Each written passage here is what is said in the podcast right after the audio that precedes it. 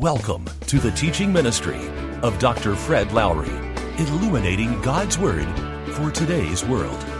The choice, the Word of God, or the world. The choice, Christ, or culture for us. We can choose Christ.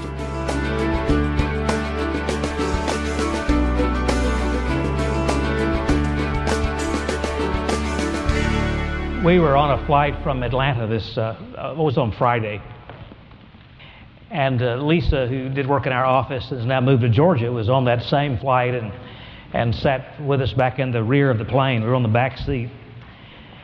And Lisa was afraid of flying, and uh, so she was sitting by Lee, and every movement of that plane, every sound, every noise, she would say, Is that normal? On my right, was a man that I could tell was in tremendous agony and misery because of fear. I could tell by the way he looked, by the way he acted, by the way he moved around, by the way he had his head down. I could tell by the way his hands were shaking that he was a frightened man. And he was across the aisle from me, and, and so I leaned over to him and I said, My friend, it appears to me that you are frightened. Are you afraid? He said, I'm scared to death. He said, I haven't flown since 1970. And he said, I'm scared. And so I began to talk to him. I just tried to get him on another subject, and we talked about different things and talked about his family and found out about his kids. And, and he had two kids, and he'd been through a divorce. And we were talking and trying to get his mind off the, the airplane.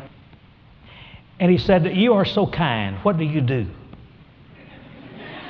I said, I pastor a Baptist church. He said, Oh my God, I've been running from God for 10 years.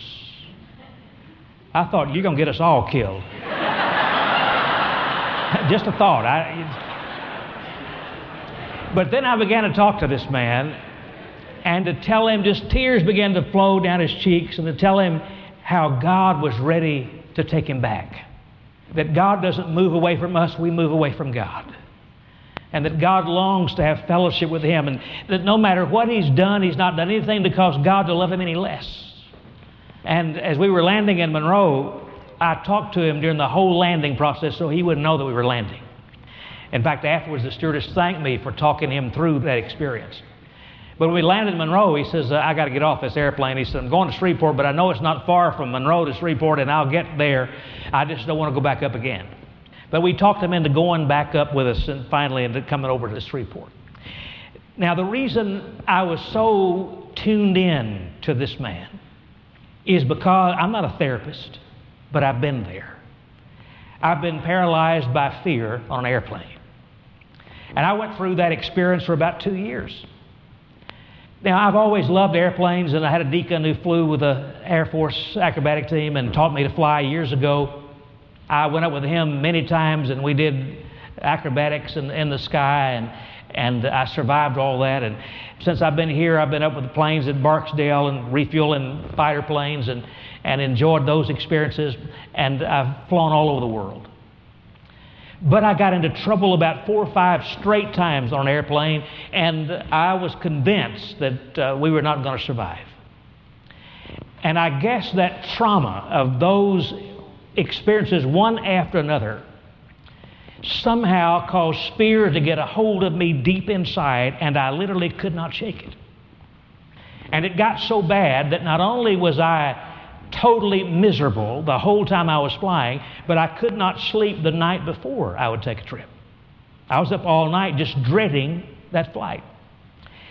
And I was reading everything I could get my hands on. I was talking to psychologist friends, I talked to doctors, I talked to preachers, I talked to pilots. Nobody could give me any help. I saw these two pilots one day and I shared the four experiences I'd had in an airplane, and they said, Well, if that happened to us, we'd be scared too. I said, Thanks for your encouragement. Nobody could help me. And people made it worse because every time I get on an airplane in Shreveport, when I walk on the plane, there are always people on the plane who say, Thank God you're on this plane. We're going to be safe. And I'm saying, Don't count on me. I'm in a mess. I don't need that right now. But it got so bad that I would literally tremble, and every movement of that plane, every noise, every sound, it was just causing me to be absolutely miserable and uh, so afraid that, uh, and, and my mind would tell me what was going to happen. See, your mind is so good. You have all, where these thoughts come from, I don't know, but they're lying to you, and they tell you all kinds of things. They would tell me exactly how this crash was going to happen, and that I was going to crash, and this was my last flight. And it would also set up why it was this particular flight, and and uh, how it was all, and who was going to do my funeral, and how many of you would show up. And I mean, I went through all that. And here I am, having walked with God all these years, knowing all this Scripture, and my spiritual friend is telling me, well, just claim, just read a verse of Scripture and claim it and shut up. Don't ever do somebody that way. Because you see, many times people are hurting and doing everything they can to come out of that. But for some reason, it's out of their control. Depression is the same way. You get depressed and people pat you on the back and say, Get a life. Come on, get over that. You got so many things to be grateful for. Just count your blessings and go on. The only reason you say that is because you've never been depressed. And so I know what it is to be gripped by fear. And I made me little index cards and put scripture verses on there, and I had them in my pocket every time I'd fly, and I'd read those verses until I memorized all those verses. I didn't need the cards anymore, I'd just quote scripture. People by me thought I was cramming for finals. I found these statistics on how safe it is to fly, and I had them laminated and put in my briefcase. Take that thing out and read it. And people say to me, Well, if it's your turn, it's going to be your turn. And I'm thinking about how many people on this airplane, what if it's the pilot's turn? Two years I wrestled with that. And the sad thing is, I was having to fly all the time in the midst of that. As I look back on it, something kept telling me, you've got to keep on doing it. If you stop flying, you'll never get back on an airplane again. The pilot who taught me how to fly taught me that one principle. And that one night we got into a small airplane and it was dark and there was no light inside the airplane. And it was late and we decided to go take a quick flight and he was my instructor and, and I needed the hours. And so we jumped in that little tiny Cessna and we went out on the runway and tried to take off, and I was trying to pull the nose up, and he was screaming at me, pull the nose up, and I'm trying to pull it up, and it won't come up, and he's screaming, pull the nose up, and I mean, by this time, really screaming, and I'm saying, and I, then I'm screaming back to him, I can't get the nose up. Well, the controls were locked, but we couldn't see it in the dark. And I hadn't been flying long enough to know, I have never even heard of that the controls would be locked. So all I knew is I couldn't get the nose up. And we finally got that plane stopped out there just at the end of the runway. But then he said to me, We've got to now go back and take off. And you've got to take this plane off. And I, said, I can't do it. There's no way. All I want is on the ground out of here. And he said, If you don't do it, you'll never, ever fly again. So he made me get back out there and take that plane off again. So I remembered that experience, and I knew that I had to keep flying. And so I kept flying, and for two years I was absolutely miserable on every flight. You know, and I, don't, I still don't know how I got over it. But I don't know how I got over it, except I believe that the fear was so deep that it took a lot of time and a lot of discipline, a lot of the Word of God, a lot of prayer, a lot of thinking the right thoughts, and a lot of just doing it. Feel the fear and do it to get me out of that situation. Now, some of you look at me like, I can't believe you'd be afraid of flying. What are you afraid of? I promise you that some of you in this service are paralyzed by fears. One guy got a job and he was afraid of heights, and they put him on the 15th floor of a building, constructing a building, working with steel. And he was petrified. After about two weeks, the foreman saw him and he said, Guy was just trembling, and he said, Are you scared? He said, Scared? I've been trying to quit for two weeks. Scared. What are you afraid of? Some people are afraid of today, some are afraid of tomorrow, some are afraid of yesterday. Some people are afraid of death, some people are afraid of life. Some are afraid of failure, some are afraid of success. Are you afraid of disease, stroke, heart attack, the loss of a loved one, divorce?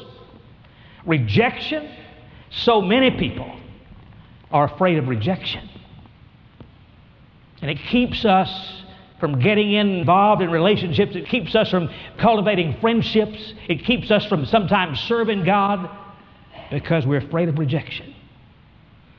Fear is at the bottom of most unhappiness. It paralyzes us.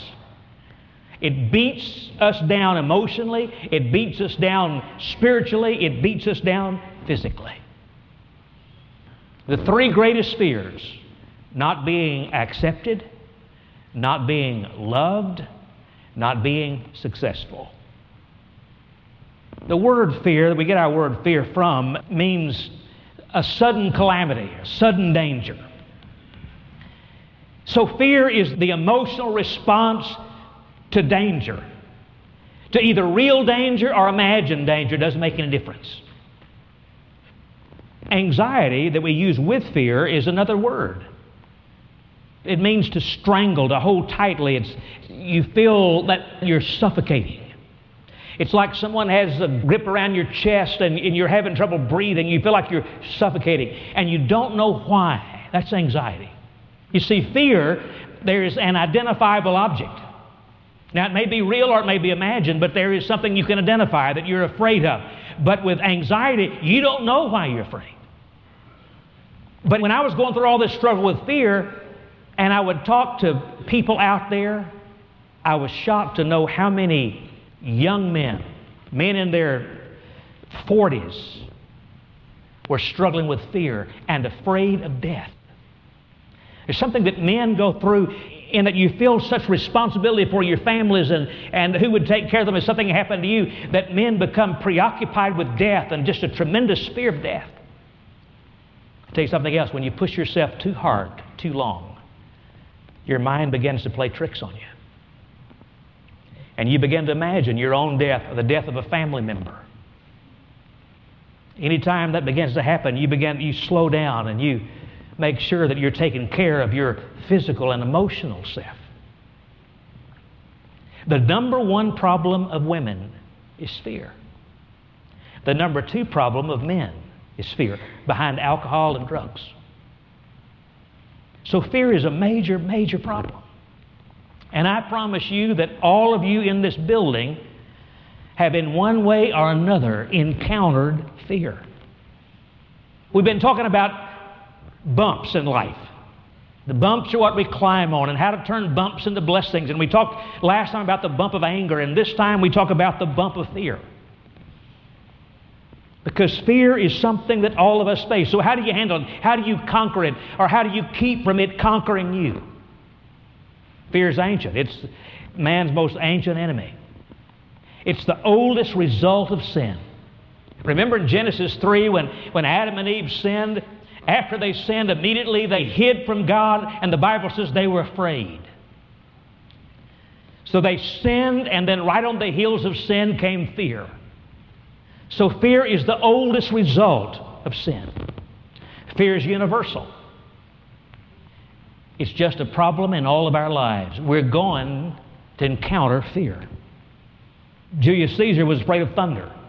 Peter the Great was afraid of bridges. One great general was afraid of cats. But you'd be surprised at people who are afraid of cats or afraid of dogs, afraid of animals. The number 13, in many hotels, there's not a 13th floor because people are afraid to be on the 13th floor. A couple of weeks ago, some friends who watch our television program, and uh, we'd met them and talked about parasailing. And so he came by and said, I've come to take you parasailing. And I thought, I'm sure my wife would like to do that. and so we went with him so that my wife could parasail. Well, she did. I knew she wanted to, and I was excited for her, and I was riding in the boat watching that whole experience and was not afraid at all. But then she said I had to do it. And then they started putting all this pressure on me. You've got to do it. It's wonderful, absolutely wonderful experience. Well, I didn't really want to do it, but I knew I was going to have to do it. But when I knew that I had to do it, I started watching things more closely. I, I began to watch the rope. The rope's this, this long yellow rope. It's a thick rope, but it had a couple of places where it had been tied back together. that bothered me. So I got to thinking, what happens if the rope breaks? And what if it breaks when you're over trees or over land, not over water? What if it breaks when you're over water? How far down do you go? How hard do you fall? All these things I was thinking about. So, you know, they connect me up, they put me in this thing and buckle all these things and uh, tell me how safe it's going to be that almost nobody gets hurt. And then you know tells you to walk, and then you start to run just a little bit as the boat picks up speed, and then it just takes you up in the air and you fly. And then he'll talk to me later about landing. And I do all that, and I get in the air, and it does feel great. And then he's got this megaphone, and he says, "I knew I should have gotten some gas before we left." Here I am flying up there, helpless, and I got a clown down here in the boat that's uh, playing with my mind. And then he talks to me about landing, and of course, we landed. It was a wonderful experience. I loved it. I really enjoyed it. But now, had I given in to my fears, I would have never had that experience. Because anytime you do something that's unfamiliar, especially when you're out of control, there's a lot of fear involved. But if you're not willing to stretch yourself and get out of your comfort zone, then you're going to miss a lot of what life has to offer you. Because fear will never go away as long as you continue to grow, as long as you continue to do things. Because growth involves risk, it involves change, it involves getting you out of your comfort zone. There are three kinds of fear there's healthy fear. Not all fear is bad. It's an instinct that God gave us to meet the dangers of life. There's some things you ought to be afraid of. Some of the animals, that's their defense, is fear the deer, the rabbit. We teach our children to be afraid of things like matches, fire, crossing the street, razor blades, things that could hurt them, knives. So we use that. Society uses fear as a proper motive for doing right. If you don't do right, this is going to happen. It's a deterrent to crime, the punishment. And, and be honest with you, I think it's necessary. I think one thing wrong with this country is we're too light on those who do wrong people get away with almost anything. The electric chair is very seldom used in most states. There's a lot of debate about that. And you don't have to agree with me, but I think you have to have something like that because there's no other way to keep people under control. They have to fear some kind of punishment that's permanent. But I'm saying you have to have some kind of deterrent to crime or the whole thing will come apart. So there's a healthy fear, there's a holy fear. Throughout the Bible, we're told to fear God that we're to serve God and we're to fear God, that we're to have this reverence for God, this respect for God. And holy fear leads to faith. The luminaries in Scripture, Noah and Abraham and Jacob and Isaac, Moses, these people had a holy fear of God.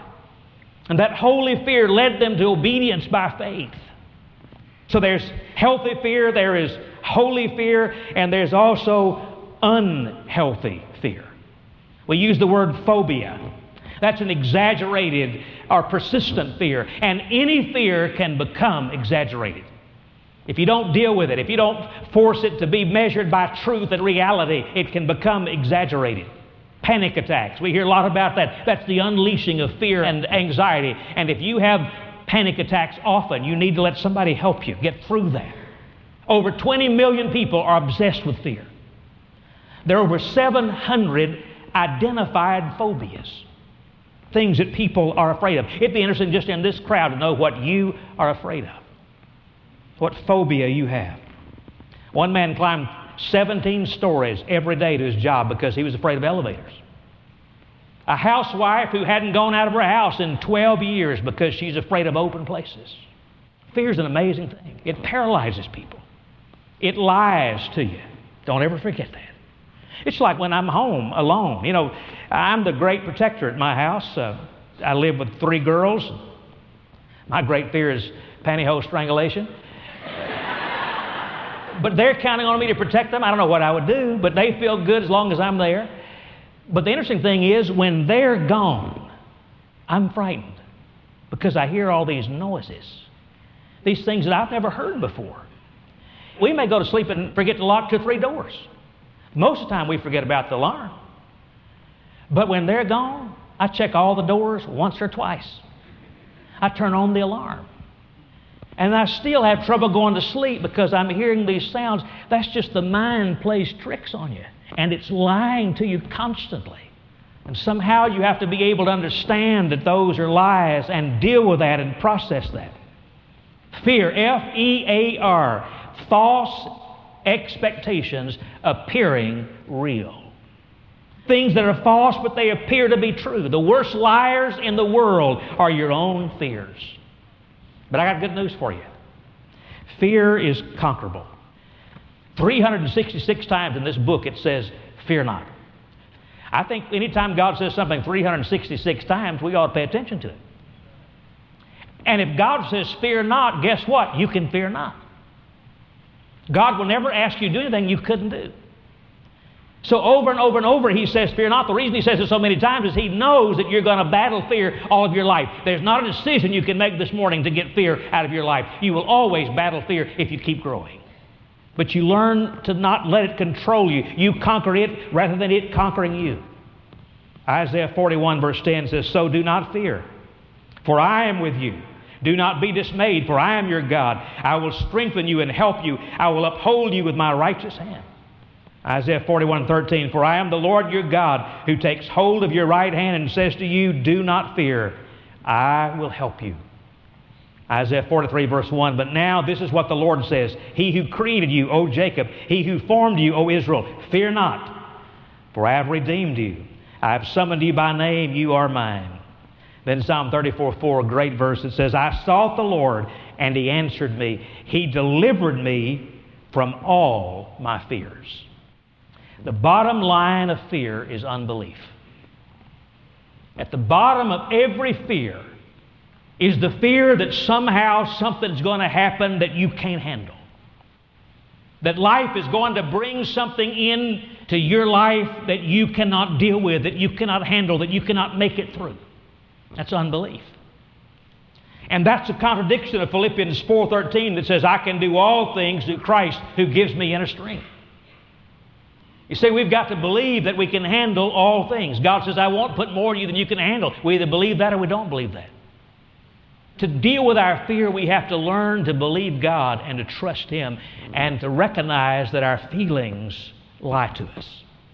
Because here's the truth through Christ, you can handle your fears without your external world or circumstances changing. In other words, you can conquer fear without having to control the external. Because many times the external is out of your control. Circumstances happen, situations come, problems arise. You go through a crisis. And you may not be able to change the circumstances, but what God is saying is, regardless of what's happening outside your life, regardless of what's happening externally, I'm going to calm you internally. I'm going to give you my peace and my strength to handle it internally. It may never change externally, but He says, I'll give you internal strength to handle it. I'll tell you what fear does to you.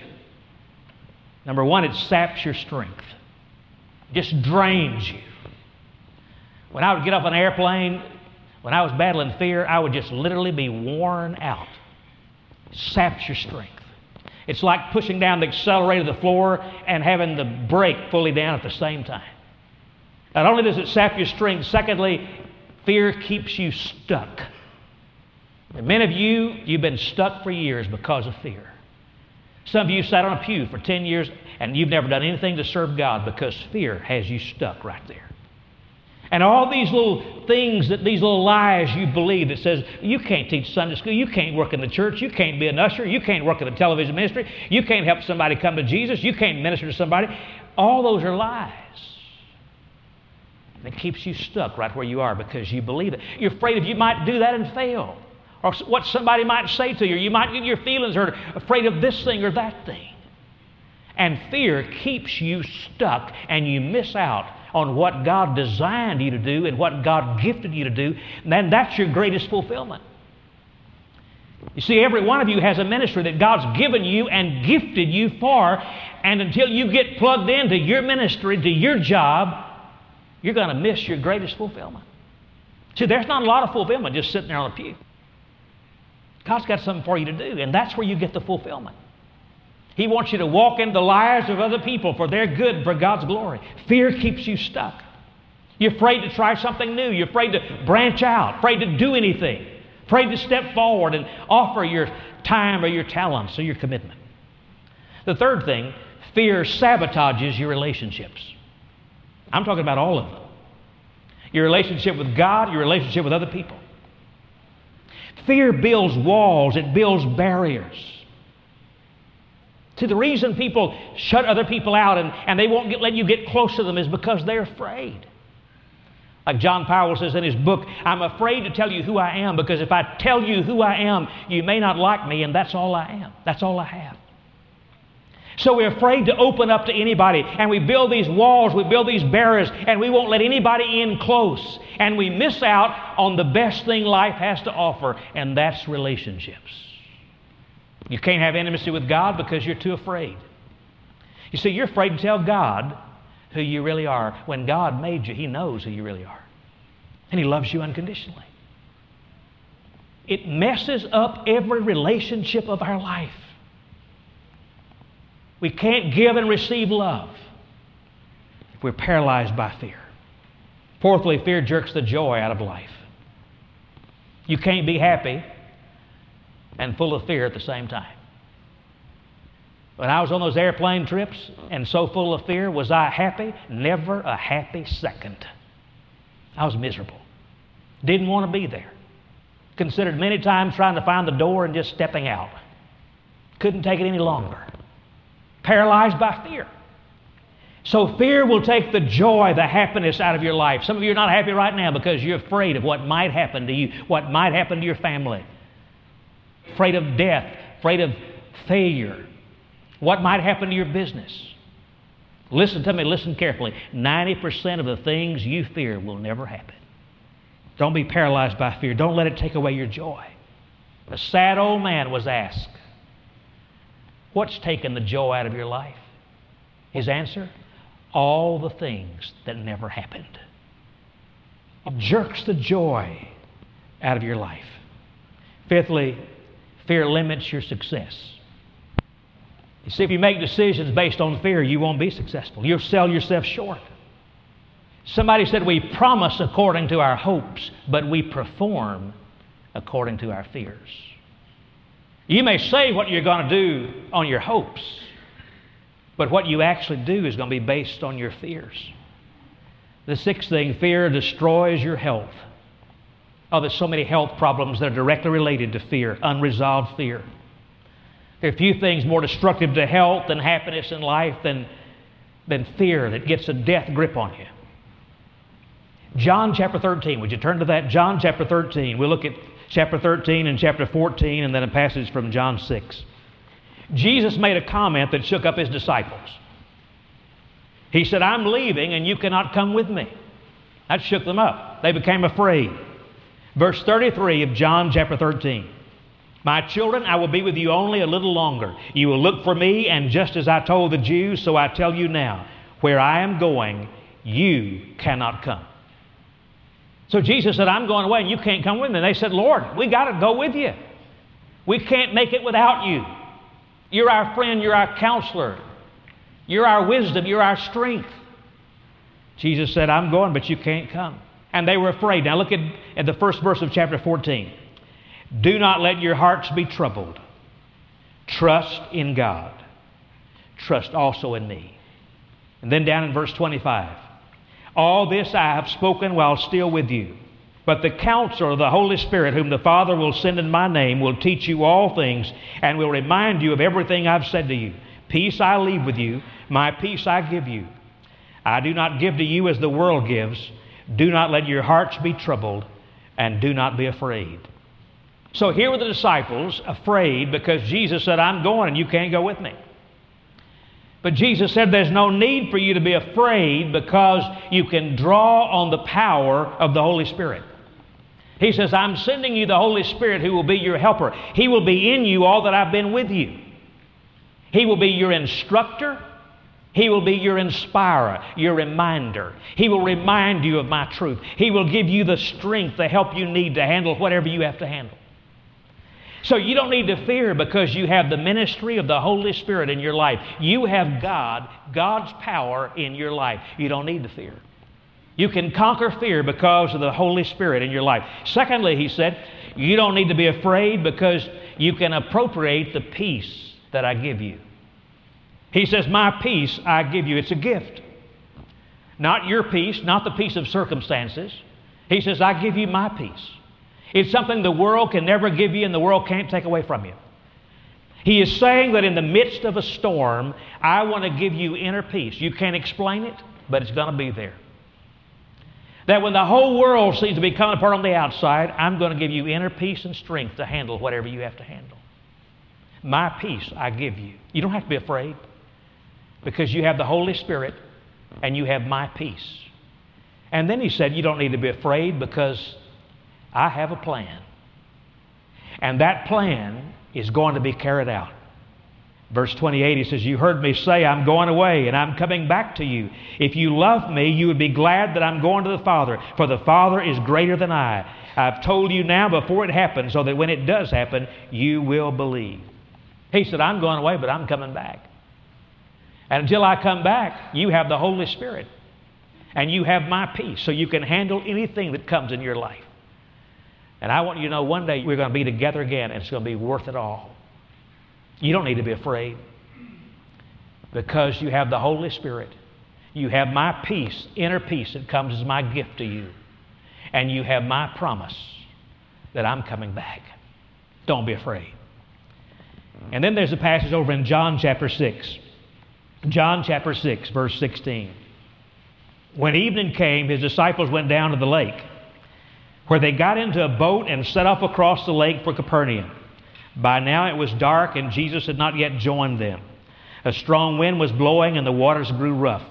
When they had rowed three or three and a half miles, they saw Jesus approaching the boat, walking on the water, and they were terrified.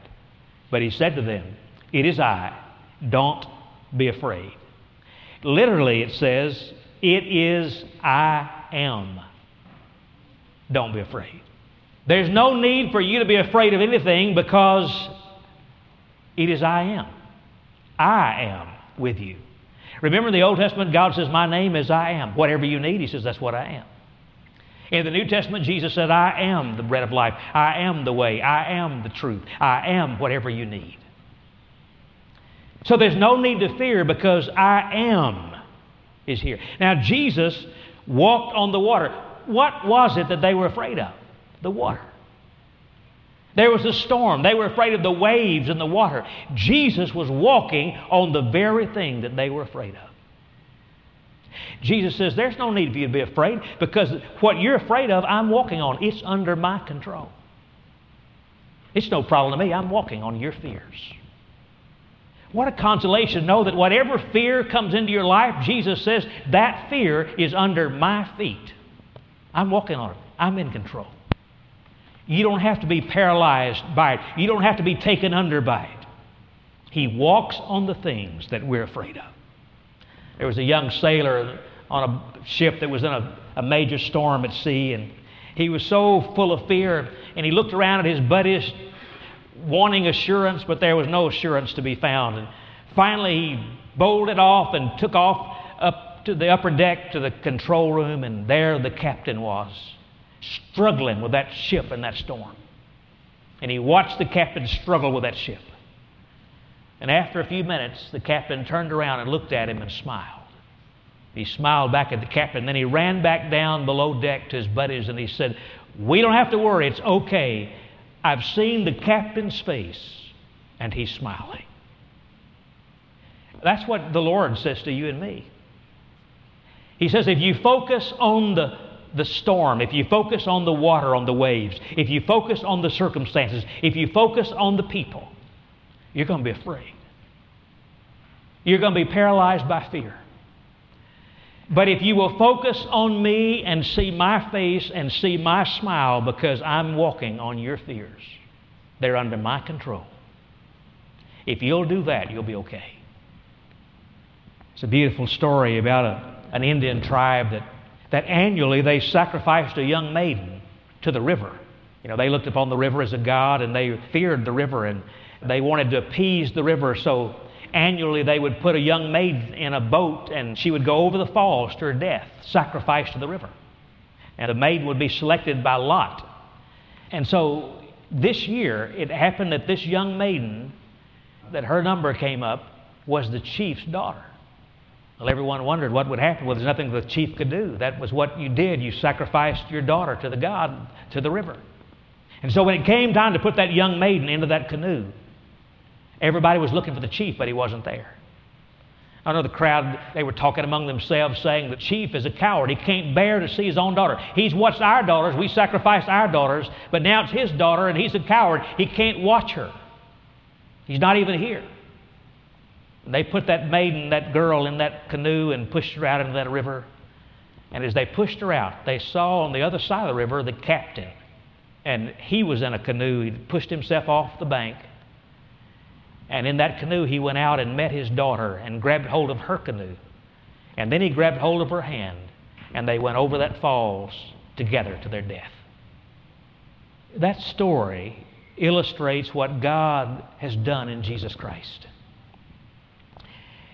God, from the other side of the river, has come through His Son, Jesus Christ, to take our hand and to say, You don't need to be afraid because I'm going to go with you. I'll never abandon you. I'll never leave you. I'll never forsake you. I'll go with you. And together, we'll make it. You see, for the Christian, there's really no need to be afraid because the worst thing that could ever happen to you is death, and death has already been conquered through Jesus Christ. I was in Oklahoma City preaching a revival meeting, and a man gave a testimony, one of the most amazing testimonies I've ever heard. He'd had several hundred stitches in his face, and he told the story of how he was in a bank and in a drive-through, and some men were robbing that bank, and they came into his car on both sides of him, and they used his car to be the getaway car. They took him out into the country, into a field, and they'd stopped somewhere along the way and put him in the trunk. And they got to the field, they opened the trunk and got him out. And they took uh, bricks and pounded him, pounded him until they were convinced they'd killed him. And then they left him there, they thought dead. But he regained consciousness. And he crawled to an old farmhouse and he crawled inside that old farmhouse, and there was a couch still in that house. And he crawled up in that couch. Was there for three days. It's all over the news. His family, his wife was on the news. Nobody knew where this man was. And there on that couch, his arm was sticking up. And a deputy sheriff came by and saw that arm. They investigated, they found this man, they rushed him to the hospital. He had multiple surgeries. But he was standing there giving that testimony. And they said to him, What were you thinking during those days? He said, I was thinking that I cannot lose. He said, I've got the greatest family in the world and I got a wonderful church. And he says, if I live, I get to go back and be with them and it'll be wonderful. He says, if I die, I go straight to be with Jesus Christ. And I have the assurance that Jesus can take care of my family better than I can. He said, I was in a win win situation. There was nothing to be afraid of. Wow. But that's true. But now let me say something important to you that's very, very critical. The only ones who need to be afraid are those who do not know Jesus Christ. If you do not know Christ as your personal Savior and have not received the forgiveness of sins through Christ, then you have every reason to be afraid. You're going to face Him. And you're going to face Him in judgment. Donald Barnhouse, the great preacher, closed many of his services with this prayer. He said, Lord, dismiss us with your peace, except those who don't know you. Keep them miserable until they come to know the Prince of Peace. I like that. Because you see, there is no peace outside of Jesus Christ, and there is no way to ever handle fear outside of Christ. You've got to acknowledge your fears and get them out in the open. Be honest about them. Analyze them. Try to figure out where they're coming from. Maybe from unconfessed sin. guilty conscience? The answer to that is forgiveness and repentance. You've got to accept God's unconditional love. You've got to focus on God. Pray. Turn it over to Him. Ask Him to help you.